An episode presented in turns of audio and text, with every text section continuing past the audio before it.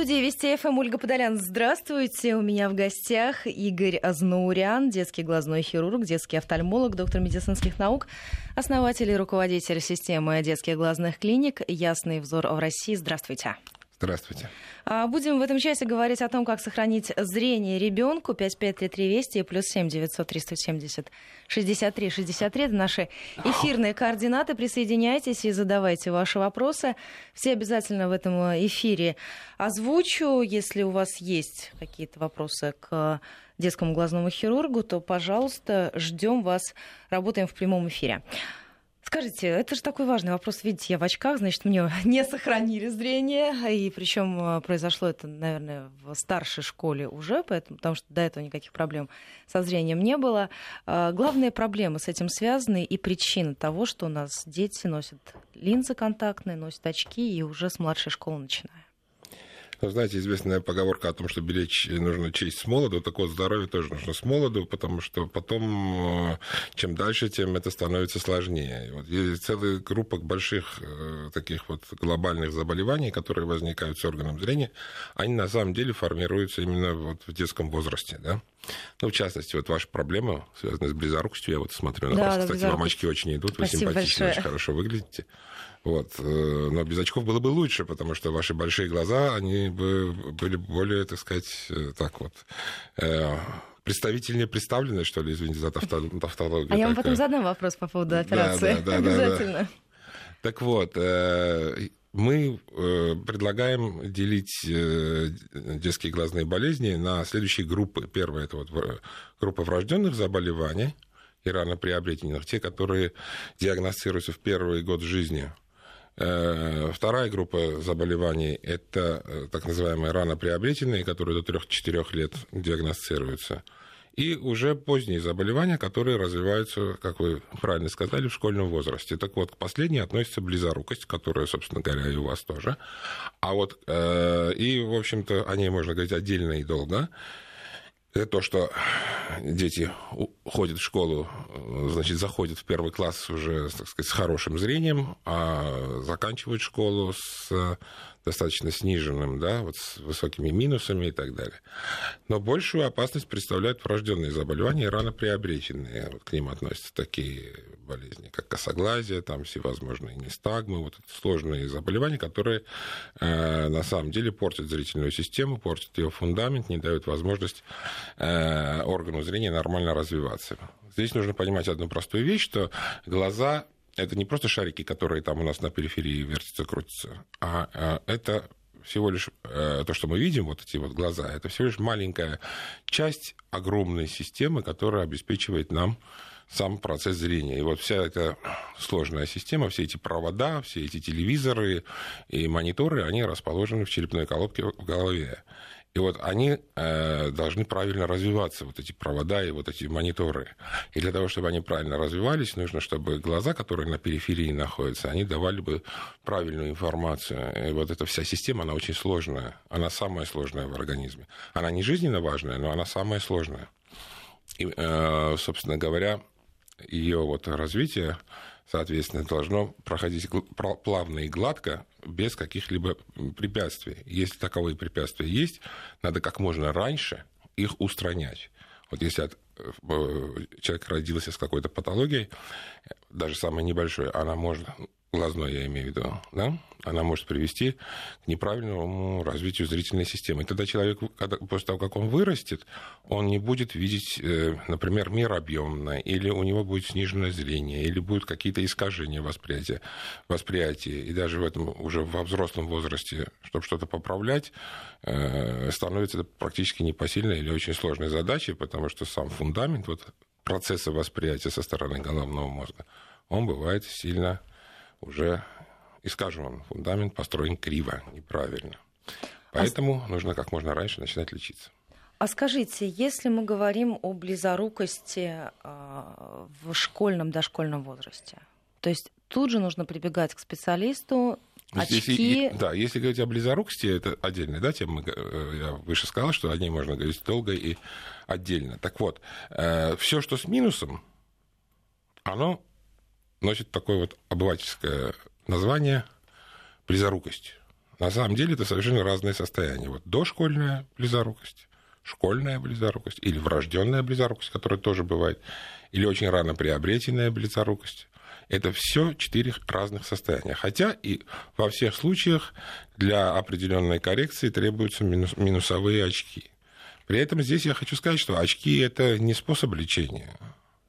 Более того, я вам хочу сказать, человек э, может не иметь ни минусов, ни плюсов, ни астигматизма, вообще ничего, быть в абсолютном хорошем оптическом нуле, таком нормальном, и при этом быть абсолютно слепым, потому что э, сам процесс э, восприятия, он, конечно, зависит от оптики, но не напрямую. Вот, поэтому, когда мы характеризуем с вами близорукость, нам нужно понять, о какой близорукости мы говорим. Если мы говорим о школьной близорукости, наиболее распространенной на самом деле, да, то тогда, да, там есть некий способ введения этих пациентов, которые мы применяем, и Суть его в детском возрасте состоит в том, чтобы замедлить и стабилизировать эту близорукость, замедлить ее прогрессирование и стабилизировать, не допустив высоких цифр. А скажите, а возрасте. а как, как это остановить? Как этот процесс можно притормозить? Ну, это очень важный вопрос вы сейчас задали, и большое спасибо, потому что э, ну, есть э, мнение всего мира и есть мнение российских офтальмологов, да? Я здесь хочу встать на сторону тех офтальмологов, которые разделяют мнение всего мира, и рассказать вам разницу. Значит, основная, вот так как это делаем мы у нас, да, в наших клиниках, мы, будучи, так сказать, любителями операций, тем не менее, мы не оперируем прогрессирующую близорукость, Э, с целью ее стабилизации, а применяем исключительно консервативные, нехирургические методы, которые постепенно замедляют и стабилизируют эту самую близорукость. Э, у нас в стране приняты, э, принято проводить также и операции, которые направлены на стабилизацию близорукости. Не путать это с лазерными операциями, это разные вещи. Да? Всевозможные склеропластики, там, и, значит, доказательно почему-то, значит, каким-то образом, значит, приводятся цифры, что проведение вот таких вот вмешательств, склеропластик, коллагенопластик, всяких других пластик, приводит к тому, что близорукость стабилизируется. Вот я, как доктор с 30-летним стажем, вам хочу сказать на собственном опыте, я знаю, она не стабилизируется. Вот. Во всяком случае, э, нет достоверных данных, статистически достоверных данных, которые указывают на то, что от этих операций близорукость стабилизируется. Эти операции широко распространены. У нас в стране они широко распространены на постсоветском пространстве. Это такой пережиток с 20 века, который пришел к нам в 21 век. Вот это вот такая история. Люди должны знать об этом. Да? Это вот э, точка зрения моя, это точка зрения многих других офтальмологов и наших.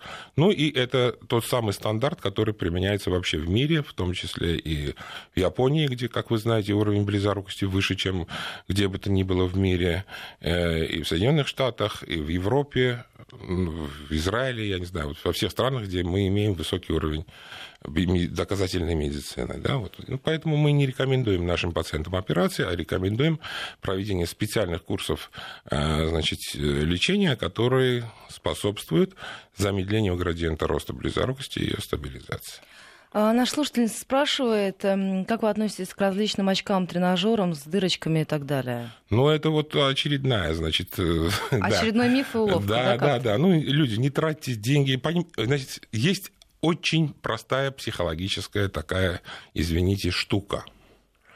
Она состоит в том, что люди всегда хотят получить результативное лечение или эффект какой-то, не применяя каких, сколько-нибудь серьезных усилий да, для этого, и э, как можно, так сказать, чтобы это было проще, ну и, соответственно, как бы дешевле. Так я вот, вот что хочу здесь сказать, что не бывает таких чудес, да, вот, ну просто не бывает. Э, и на этом, э, вот на этом психологическом, психологической особенности человека с тем или иным заболеванием очень многие шаманы, они, в общем-то, и играют. Ну, хорошо, если это будет настоящий шаман, но ведь когда шаман производитель очков в дырочку, то это значит уже не шаман вовсе, а уже что-то как-то по-другому нужно называть это. И если вы прочтете инструкцию, ведь э, э, в интернете вы прочтете о том, что да, эти очки, там, я не знаю, повышают зрение, лечат чуть ли не все болезни на свете, там, да, в том числе и близорукости, даже катаракты они лечат. Или вот эти вот таблетки с черникой, да, очень широко распространенные. Вот об этом тоже спрашивают. Да, да, да, всякие люцентисы, еще прочие вещи. Но это же, э, э, э, это, если вы посмотрите, что это такое, нигде вы не, не увидите название медицинское изделие, нигде вы не увидите название медицинский препарат, это либо БАД, либо там что-то еще, но никак, ни в коем случае не зарегистрировано как медицинское изделие. Одним словом, это я могу объяснить, эффектив, в чем состоит эффект вот этих очков в дырочку – если у нас есть какое-то время. Да, это чисто оптическая иллюзия. Когда вы смотрите через маленькую дырку, у вас всегда э, острота зрения лучше, чем когда вы смотрите через широкую. Например, когда близ... Ой, как близорукая Оля, вы должны понимать, что если вы щуритесь, вы тем самым сужаете, да, вот э, щурясь, вы делаете себе вот такую же дырочку, как в очках, и вот вам лучше видно. Но это не значит, что у вас близорукость ушла куда-то, верно? Безусловно. Это, да. Ну что, тогда давайте перейдем к вопросам и мифов, и мифам, которые существуют и лежат в этой плоскости, а затем уже, может быть, перейдем к какому-то детальному разговору, потому что пока люди пытаются разобраться в этой проблеме и задают, как мне кажется, такие э, вопросы, которые есть очень у многих наших слушателей. Косоглазие у ребенка раз, родился с косоглазием, до года сказали не оперировать. Что дальше? Нет, ну, это вообще, частая проблема? Это, да, это довольно частая проблема. От 2 до 7% в разных регионах, в разных популяциях э, людей, э, значит, э, распростра... среди детей распространено это заболевание. И здесь я должен сказать конкретно, вот очень конкретную позицию нашу, да, нашу, которую, в общем, тоже разделяют наши западные коллеги. И здесь, в России, сейчас все больше и больше у нас сторонников в этом смысле. Значит, нельзя затягивать лечение косоглазия. Ну, просто я знаю, это... у, моей подруги ребенок, им все время ставят какие-то границы, там, после 7 лет, после 10 Нет, лет это, и так я далее. Я уже выше говорил о том, что зрительная система развивается, в принципе, в самом раннем детстве. До трех лет э, у нас с вами развиваются все органы и системы, в том числе и зрительная система. И если имеется дефект, а косоглазие серьезный дефект, не косметический, это дефект функциональный, да, то зрительная система развивается криво. Вот для того, чтобы нам с вами видеть двумя глазами, уметь видеть двумя глазами, нам нужно, чтобы они смотрели ровно, стояли ровно. Если они стоят криво, то у нас в голове происходит э, ситуация, когда развивается зрение на одном глазу, а на втором косящем в этот момент выключается. И такой ребенок потом, никогда, даже если потом его соперировать и поставить глаза ровно и все, он все равно не будет видеть э, двумя глазами. У него не будет способности восприятия 3D формата. Да, вот то. И это до трех лет нужно делать? Это нужно делать как можно раньше. И здесь есть определенная тактика. Вообще больше 20 видов разных косоглазий существует, и э, в зависимости от того, что за косоглазие, его нужно, значит, тем или иным способом лечить хирургическим. Мы применяем большую, очень широкую палитру хирургических вмешательств в зависимости от типа косоглазия. Ну и плюс вот э, разработанные у нас вот эти вот системы математического моделирования операций позволяют показывать буквально на компьютере пациенту, ну или его родителям, как встанут глаза, предположим, после э, того или иного вмешательства. Э, расчеты делаются очень точные, там э, посредством специальных математических формул, и техника операции, которая позволяет минимально травматизировать, э, травмировать глазное яблоко и те или иные структуры глаза. В общем, э, я вам хочу сказать так, если по тем технологиям, которые сейчас у нас разработаны, если делать вот операции именно таким способом, если бы, не дай бог, у моего близкого родственника, вот там, не знаю, э, ребенка или еще у кого-то было бы, была бы эта проблема, я бы рекомендовал обязательно раннюю хирургию и потом правильно организованное раннее лечение с точки зрения восстановления вот этой системы двуглазого видения, да, восприятия 3D-формата. Там тоже есть очень интересные разработки у нас, которые позволяют очень быстро это восстанавливать. А, есть еще несколько вопросов по поводу очков, спрашивают наши слушатели. Есть миф или заблуждение, что ребенку, с одной стороны, нужно носить очки, а уже затем, возможно, перейти к лазерной коррекции, когда это станет необходимо, или носить линзы. Или не носить очки, потому что в дальнейшем это только усугубит ситуацию и снизит остроту зрения. Значит, давайте поймем, о чем мы говорим. Да? Если мы говорим, э, я уже выше говорил, что очки это не способ лечения, это всего лишь способ коррекции. А э, очки э, назначаются, когда имеется тот или иной оптический дефект, например, там, так называемая дальнозоркость или так называемая близорукость, или там астигматизм и так далее. Естественно, если плохо видно, то нужно одеть очки, чтобы стало видно хорошо. Ну зачем э, видеть плохо, когда можно видеть лучше, верно? Безусловно. Да. Вот для этого, собственно говоря, очки и существуют.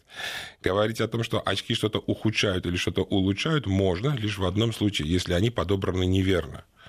Поэтому очки должны быть как обувь, подобраны верно.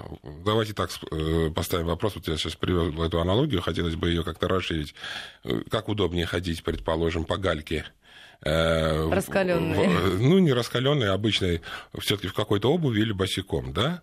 Ну, можно привыкнуть ходить босиком, конечно, при этом надрав себе подошву, но э, можно и одеть обувь. Да, теперь другой вариант. Если ваша обувь вам сильно жмет, как удобнее ходить по гальке босиком или в, в обуви, которая жмет? Наверное, все-таки босиком удобнее. Так вот, очки, как обувь, они должны быть в пору. Вот и все. Они должны быть правильно подобраны.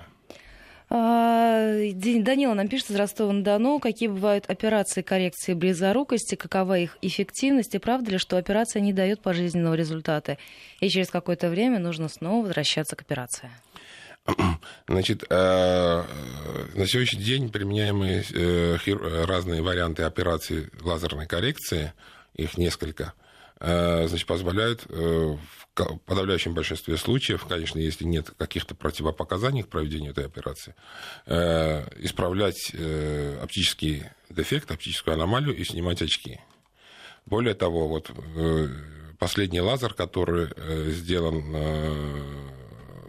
в компании CEIS, это MEL-90, я не знаю, можно ли было произносить название компании, но, во всяком случае, это последнее поколение всемирных лазеров. Это они Э, очень так довольно быстро меняются, и каждое последующее поколение лучше, чем предыдущее. И на сегодняшний день мы имеем с вами вот этот самый Мел 90, который позволяет очень точно и очень быстро э, значит, э, проводить вот эту самую лазерную коррекцию с, с высочайшей точностью и прямо по центру, выдерживая зрительную ось все время, контролируя ее положение. Это все делается в автоматическом режиме. Вот у нас такой лазер есть, мы его купили буквально недавно. Это, ну, он зарегистрирован в России всего лишь несколько месяцев тому назад.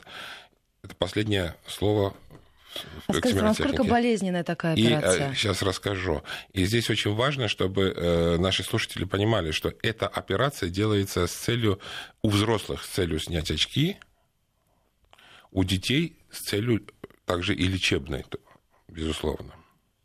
И нас, поскольку этот лазер обладает теми э, функциями, о которых я сказал уже, э, можно проводить также и лазерную коррекцию детям. Конечно, не при прогрессирующей близорукости, но при разных других состояниях оптических дефектах можно проводить, и мы проводим. И э, э, к вопросу о э, болезненности, значит, ну, вы знаете, здесь вопрос не столько болезненности, сколько психологической адаптации. Вот мы, в связи с тем, что этот лазер позволяет держать, я еще раз говорю, зрительную ось очень четко, ровно, да, делать быстро и в то же самое время, значит, очень точно, мы эм, сегодня имеем возможность проводить эти операции в условиях седации, медикаментозного сна. И если раньше это было невозможно, то с этим лазером это можно делать.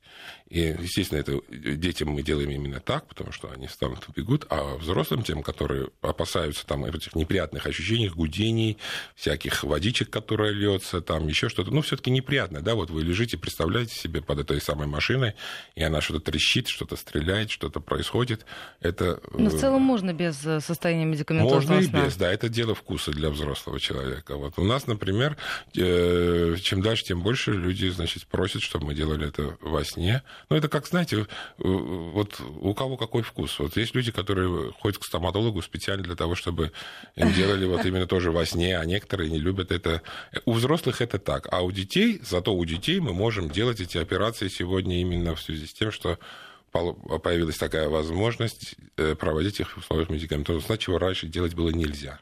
Скажите по поводу повторной операции, действительно ли это так, что нужно будет через какое-то время вернуться. И девушки спрашивают, э, миф или реальность, то, что сначала нужно ребенка родить, а потом думать об исправлении Значит, зрения. если все сделано правильно, значит, смотрите, э, рефракция или вот эта оптическая система, она устанавливается после операции в течение первых трех-четырех месяцев. Бывает иногда, что приходится делать несколько этапов лазерную коррекцию в зависимости от типа э, патологии, да, в зависимости от глубины вот этой самой аметропии, этого вот оптического дефекта. Подчас бывает нужно делать один, два или три раза, но не больше. Но это не значит, что мы сегодня сделали, и через три года у нас вернулось. Нет, это все делается в пределах значит, ближайших, там, не знаю, 6-7 месяцев, если нужны, нужна этапность. В подавляющем большинстве случаев достаточно бывает одного этапа. Но иногда бывает необходимость до коррекции. Это не значит, что что-то куда-то возвращается. Это просто такой тип аномалии рефракции, который требует не в один раз сделать, а, предположим, разбить на этапы. Ну, так точнее лучше получится. Но это в каждом конкретном случае пара, э, значит, подходы разные. Теперь то, что касается вопроса в отношении э, женщин, которые еще собираются рожать детей. Я вот всегда говорю своим пациентам взрослым, а также родителям, у детей которых имеет стальная патология, и, значит, надо, нужно вмешательство, о том, что глаз – это не детородный орган совершенно, и у него совсем другая функция, хотя, конечно, э, любить глазами тоже можно, вот, э, но глаза к этому делу отношения не имеют, я имею в виду к родам. И э, нигде в мире не делается кесарево сечение, если у человека близорукость. Только у нас идет по медицинскому У нас почему-то всех повально туда отправляют. Но это не связано, статистически доказано. Доказано. Нет никаких э, влияний, э, связанных с родами на, предположим, женщину, у которой там, я не знаю, близорукость там, или дальнозоркость, или которые сделали лазерную операцию, или какую бы то ни было еще. Вот. У меня куча пациентов, которых я прооперировал, предположим, в детстве, Сейчас это прекрасные молодые женщины, которые родили по одному, по два, одна даже по три. три. Почему я знаю? Потому что ну, они потом своих детей тоже же ко мне приводят. уже такие они уже расцвели, эти самые бутоны, они стали красивыми, замечательными дамами, и вот они приводят ко мне своих детишек, и слава богу, я их э, как-то отговорил э, от того, чтобы они делали вот это вот это кесарево сечение. Если женщина хочет, э, не хочет рожать и хочет делать кесарево сечение, это другой вопрос. Но не надо ссылаться на глазные болезни. Это не так.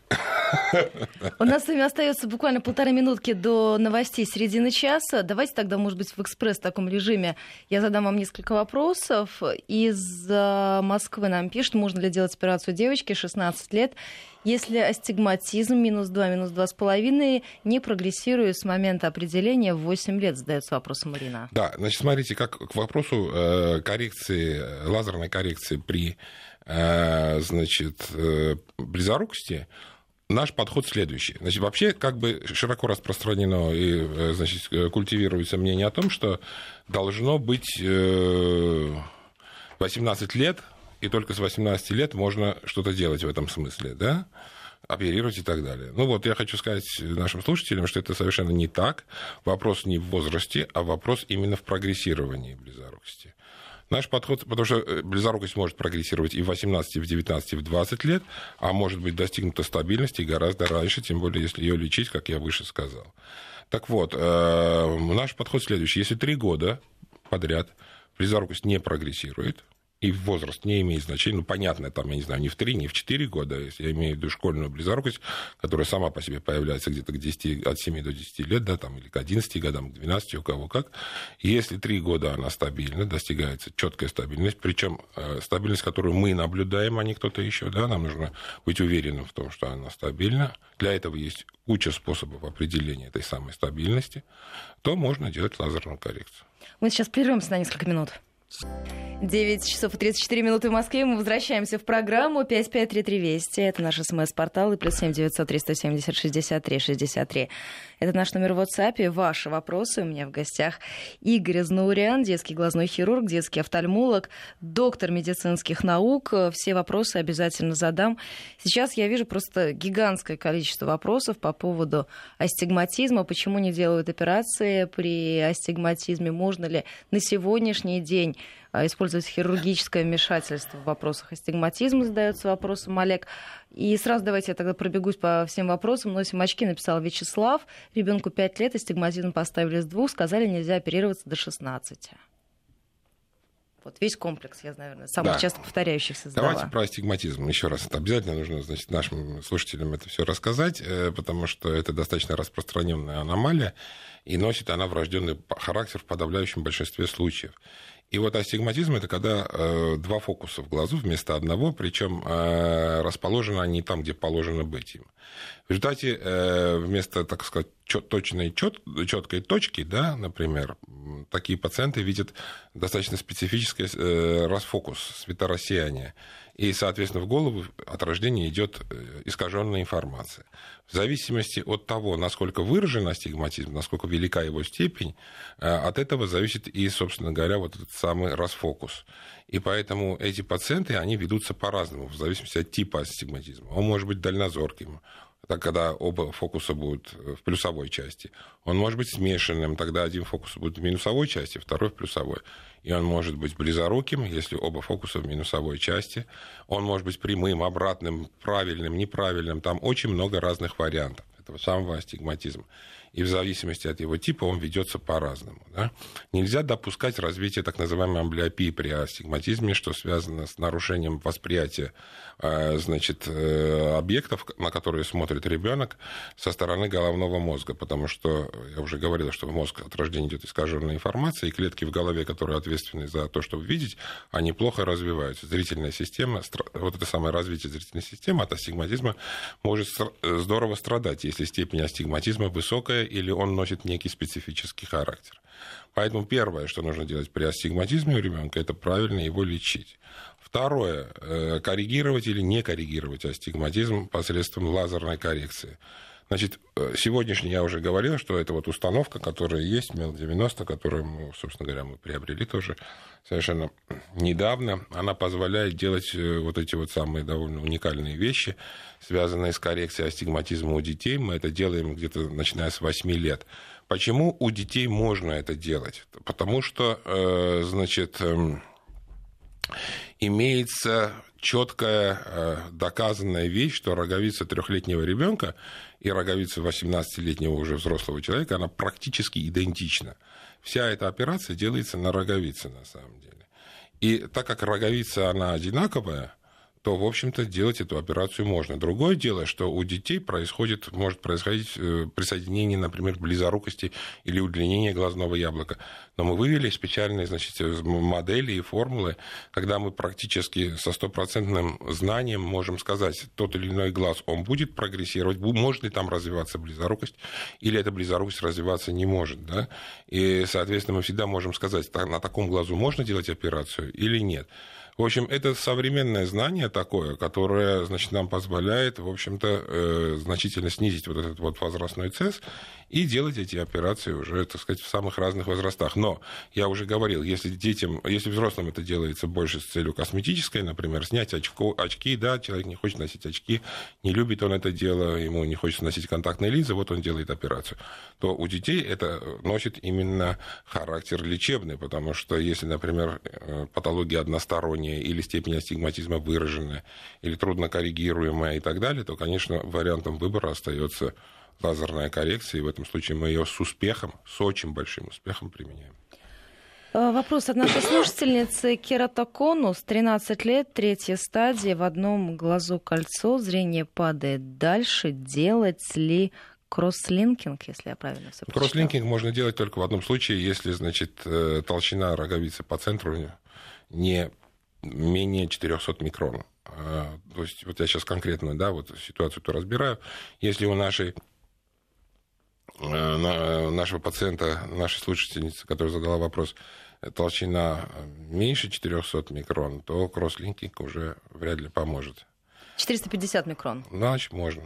Можно, да? Не, ну можно, а нужно. Что значит можно?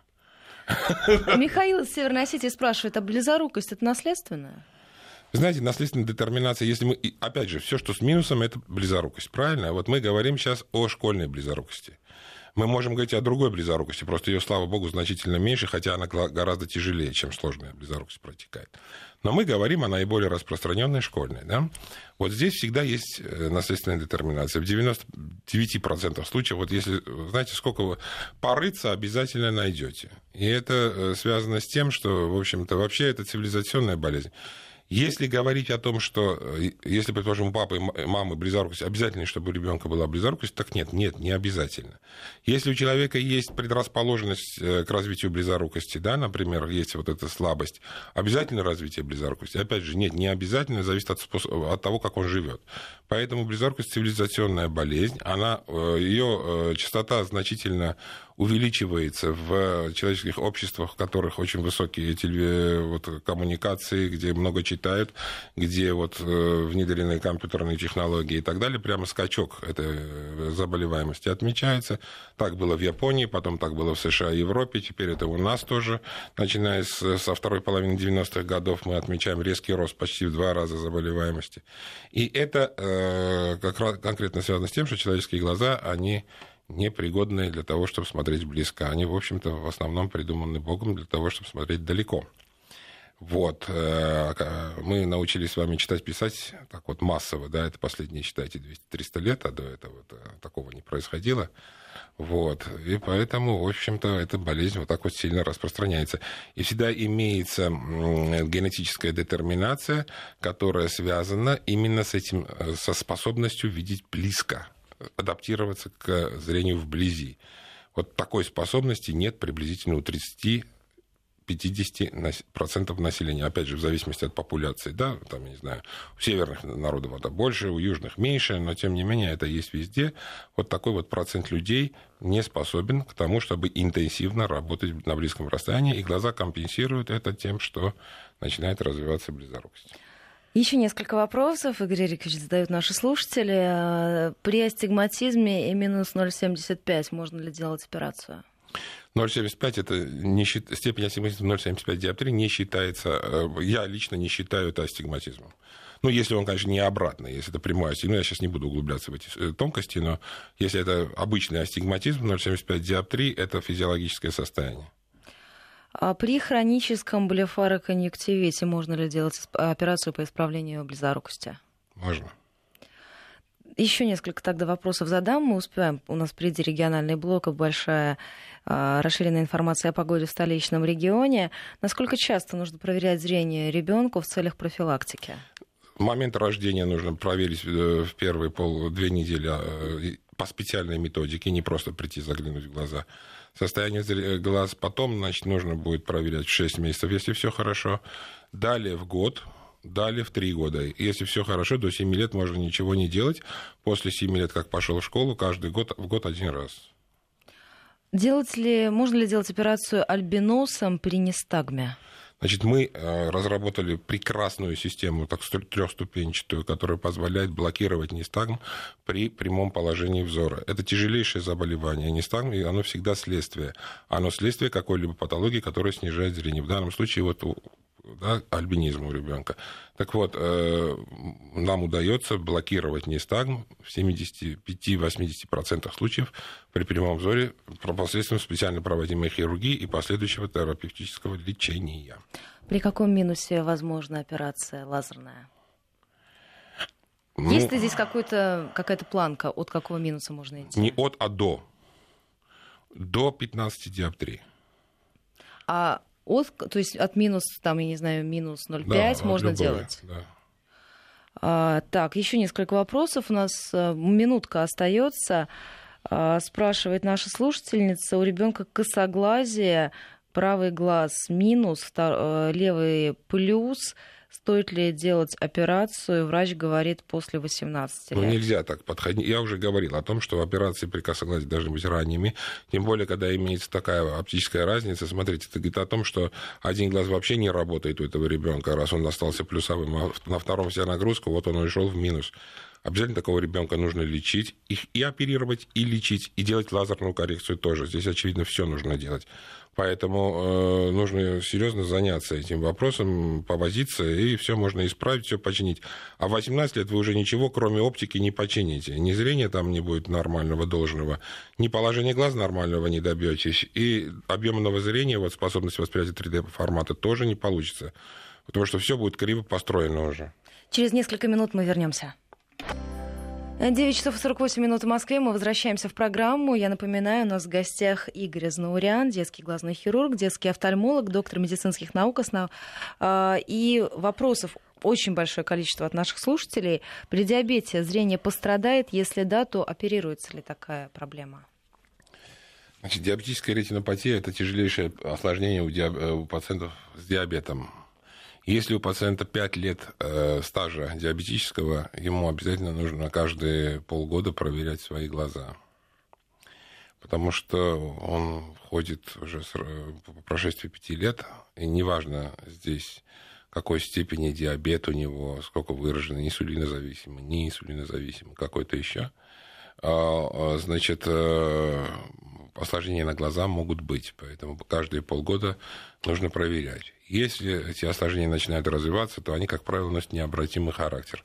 И суть лечебных мероприятий состоит в том, чтобы стабилизировать это состояние и не допустить слепоты. Э, оперировать, не оперировать. Есть, на сегодняшний день есть очень много э, важных и хороших таких способов, которые позволяют в значительной мере останавливать процессы, связанные с развивающейся слепотой при диабете. И э, все, весь вопрос состоит в том, как рано пациент начинает лечиться. Дело в том, что это заболевание э, глаз при диабете, оно из-под развивается, и подчас люди не замечают или замечают его уже совсем поздно. Поэтому еще раз повторяю, э, если у человека есть какой-то диабетический стаж, он обязательно должен как минимум два раза в год проверять свои глаза у офтальмолога. Нужно смотреть глазное дно, э, смотреть наличие тех или иных специфических изменений на, на нем. Причем делать не обычным осмотром этого, да, зрение проверили, очки подобрали. Да нет.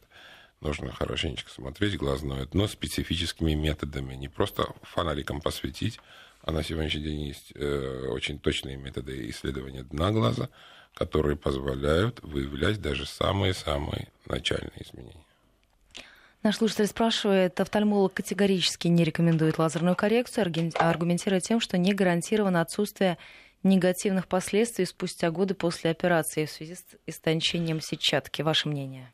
Плохо этот офтальмолог разбирается в вопросах лазерной коррекции. Пускай этот пациент пойдет у него спросит, он когда-нибудь видел эксимерный лазер или какой бы то ни было еще своими глазами. И как много у него пациентов, которые э, имели осложнения спустя годы. Еще один вопрос. 15 лет, минус 8, очки или линза при близорукости, что лучше? Вопрос вкуса.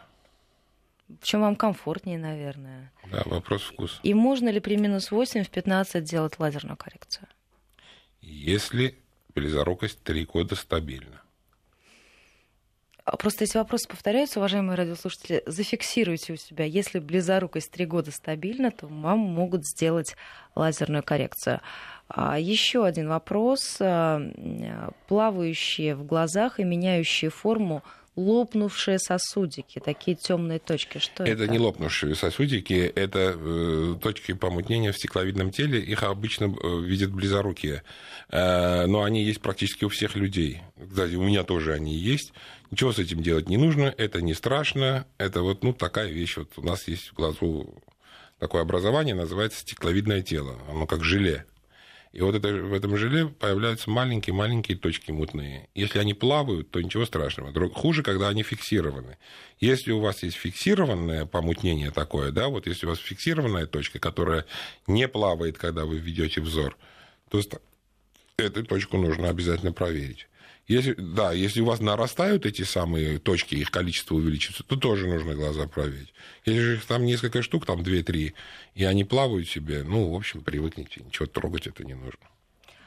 А, еще несколько вопросов. Напомню, наши эфирные координаты 553320 плюс 7 900 370 63 63. Может быть, успеете задать свои вопросы. Возможно ли операция в 60 минус 10? В 60 лет. Я, конечно, понимаю, что у нас не все, видимо, слушатели а, задают вопросы о своих возможно, детях, но и по поводу себя возможно, хотят получить нет, консультацию. Почему дети? Да, конечно, это мы сделаем и взрослым, и детям. Это абсолютно то, что мы детские глазные клиники, не значит, что мы не работаем со взрослыми. Более того, я вам открою маленький секрет.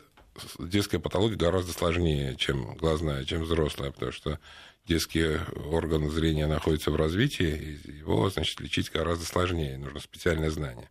А все взрослые болезни, в основном, они же с детства потом э, вырастают люди с ними, за исключением двух-трех патологий. Так что мы очень успешно лечим взрослых. Так вот, можно в 60 лет убрать близорукость в 10 диоптрий, да.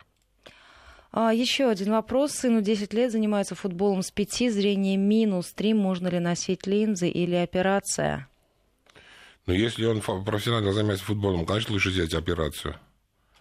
И не как он дальше. в линзах будет? Ну, это же тяжело ему. Так, а, еще один вопрос. А, а, человек занимается, ребенок занимается стрельбой из лука. Не повлияет ли это на зрение? Нет. Можно, можно не переживать по этому поводу. Нет, совершенно. Может стрелять из лука сколько хочет. Хорошо. Так, у нас с вами буквально 4 минуты остается, но вопросов просто гигантское количество. Очень много, конечно, связано с усталостью глаз. Глаза краснеют, капают искусственные слезы, не помогает. Приходите, посмотрим, решим. А, все, как, как правильно подобрать капли? Только со специалистом? Да. То есть здесь не нужно пробовать? Нет, ни в коем случае. Так, э, в 55 лет зрение от минуса уходит в плюс. Можно как-то остановить этот процесс? Значит, от минуса в плюс ничего никогда не уходит. Минус остается, просто развивается так называемая пресбиопия, как у всех людей, когда э, глаз перестает фокусировать изображение вблизи близорукие э, где-то в две диоптрии, они этого не ощущают, продолжают хорошо читать без очков близко, хотя вдаль видят плохо. Другое дело, если вы оденете и скоррегируете эту минусовую свою вот, э, аномалию, да, оденете очки минусовые, в которых вы видите вдаль 100%, то вблизи вы после 40 лет, там, 45, вы начнете видеть плохо. Это нормальные процессы совершенно. Их можно скоррегировать также посредством лазерной коррекции. Сделать так, чтобы видеть и далеко, и близко. А, спрашивают, можно ли корректировать зрение альбиносом? Аномалию, в смысле, оптическую? Да, конечно, можно. Астигматизм и близорукость. Очки стараюсь не носить 42 года. Правильно ли делаю? Еще раз, астигматизм, близорукость. И близорукость. Очки не ношу. А зачем? Не жалко. Вы же портите себе жизнь. Вы же плохо видите окружающий мир. А это, мне кажется, из серии мифов, что если ты будешь носить очки, то зрение Нет будет такого. только падать. Я уже сказал об этом. Очки должны быть в пору.